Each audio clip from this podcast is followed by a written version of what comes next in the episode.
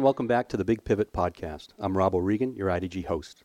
Today's topic how digital transformation is changing the way companies think about securing their data. We have two guests today. Joining us once again is Graham Thompson, Senior VP and CIO of Informatica. Welcome back, Graham. Hey, Rob, good to talk to you again. Our second guest is Roger Hale, Informatica's Chief Information Security Officer.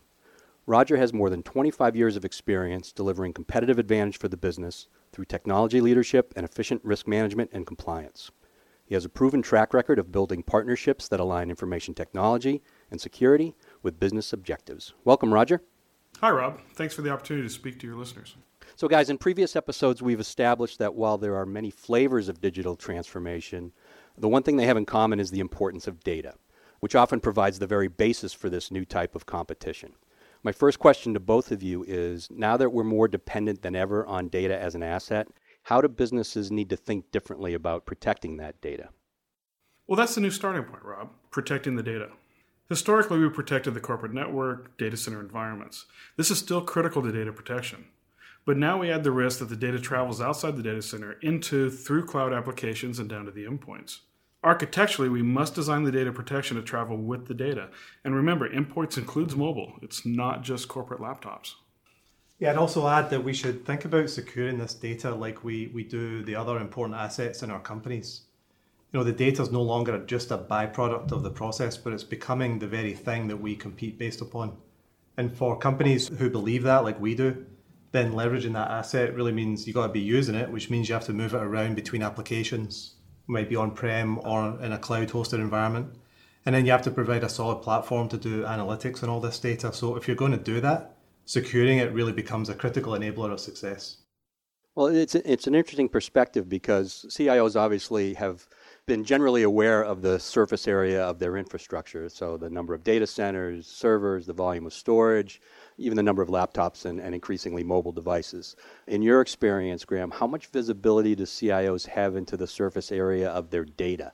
Things like the number of databases, where customer information is stored, et cetera, et cetera.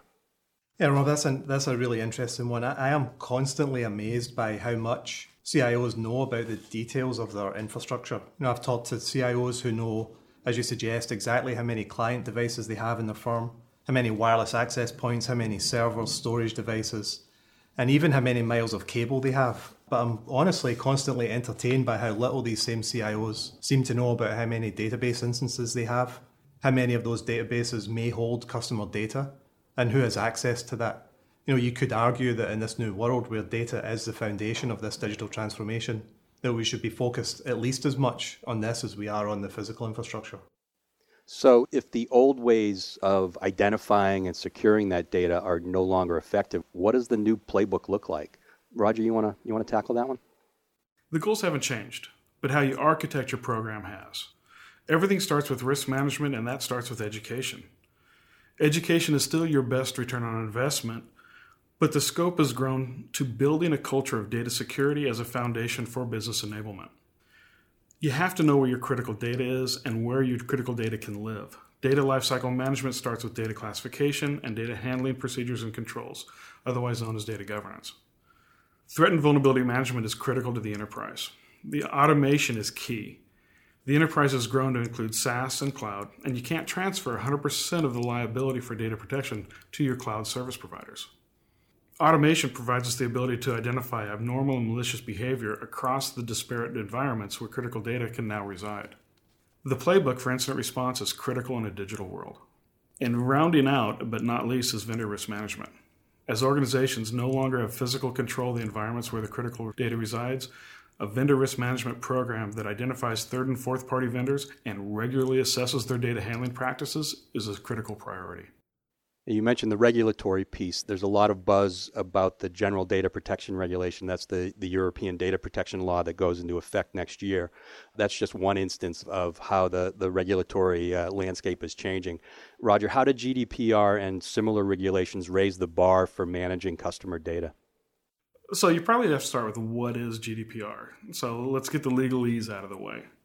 GDPR addresses the protection of personal information of EU data subjects and is applicable to any organization established in the EU or any organization anywhere that processes the personal data of an EU data subject. Now that we got that out of the way, GDPR uplevels historical industry specific regulations and control objectives. It actually builds a framework of data lifecycle management to classify and protect individuals' data. Some of the key requirements of GDPR will be new to many organizations. These include the requirement to facilitate the individual's right to access, correct, purge, or take their data with them. Also, it's a design of controls for fairness, transparency, and a limitation on data usage. Your company's executive team will also be interested in the real fines and penalties of GDPR that can be up to 4 to 5% of company revenue. That's a big hit. When you start talking about big fines and risk management and all the things, it kind of begs the question about where the CISO role fits within the organization a lot's been written about whether the CISO should report to the CIO or if it makes sense for them to report to the, the chief legal officer or the chief risk officer or even the CEO. Graham, can you talk a little bit about how you're structured there at Informatica? So, Robert, Informatica, the CISO reports into me as the as the CIO. There's always going to be these theoretical debates about where various functions should report, and and really the best choice will be determined by the situation of the specific company and what they're really trying to achieve. If it's a steady state peacetime type arrangement and we're solving for proper division of responsibility or structured oversight in a slow pace of change environment, then you could argue that having the CISO outside of the CIO function might be the right thing to do. But for us here at Informatica, our, our IT organization isn't really large enough to, to separate information security from IT operations and the applications team and still be effective. We're also innovating very quickly and and security has to be part of the design, not something that we assess and add on later. I honestly expect my service owners in IT to design and operate their service so it is secure. If it's not, they're going to risk their most important KPIs like availability and, and fitness for purpose. And lastly, you know, much of IT is a scale and efficiency sport, and by having the functions together, I can reinvest efficiency savings in other areas in security and achieve the right balance. And lastly, and this is just a cultural thing, but the last thing I want is for the security team and the operations team to be transactional or adversarial with each other, barely tolerating each other's needs rather than truly partnering. So I think for us at least, and the way that we're organized at the moment is the right way for us. So you guys get along together okay, is what you're saying? Yeah. Good. So, Roger, regardless of the reporting structure, how can CISOs do a better job educating CIOs and other stakeholders on what modern data security needs to look like? Well, Rob, it starts with impact. Modern data security is a line of prioritized to enable the business. As such, our services must be architected as a consultative service offering. Defining security standards and communicating them is not the win. The win is working alongside the business units to help them identify the data risks and provide them the opportunity and responsibility of protecting the data over which they have stewardship. Yeah, I think to add to what Roger said about security being an enabler, know, I truly believe that it is as CIOs, if we can be confident and we can demonstrate that we can be more secure in the cloud than we can on prem, then it's going to speed up our innovation cycle. And if I can demonstrate that I can discover where my data is and ensure that it's secure with proper access privileges, then it frees me up to leverage that data really as a competitive advantage rather than looking at it as a liability to be managed. And if our information security team, IT ops team, and the apps team can all work together on the design, I'll end up with a better end solution every time. So, following up on those points, Roger, talk a little bit more, if you would, about who those other key stakeholders are that a CISO needs to work with and, and any tips you have on, on how to do that effectively. So, information security is a service organization. Trust and partnership are critical to information security success. You always have to have the support of your executive suite, but every department is a key stakeholder. Key relationships will always include IT, legal, HR, engineering, and in our industry at Informatica, that includes sales and customer trust. Mm-hmm. That trust and partnership message certainly is an important one. Graham, any closing thoughts on that or anything else we've talked about today? Yeah, so to, to really underscore what Roger just said, if data is the foundation for digital transformation, which we obviously believe it is, and if securing it means that we can use it more effectively across the enterprise, which we do, then I look at it as the, the CISO and his or her organization is really a key enabler of this new way to compete. Great. So, the takeaways that I have from the discussion today modern data security should be an enabler for businesses to compete and to innovate without unnecessary constraints.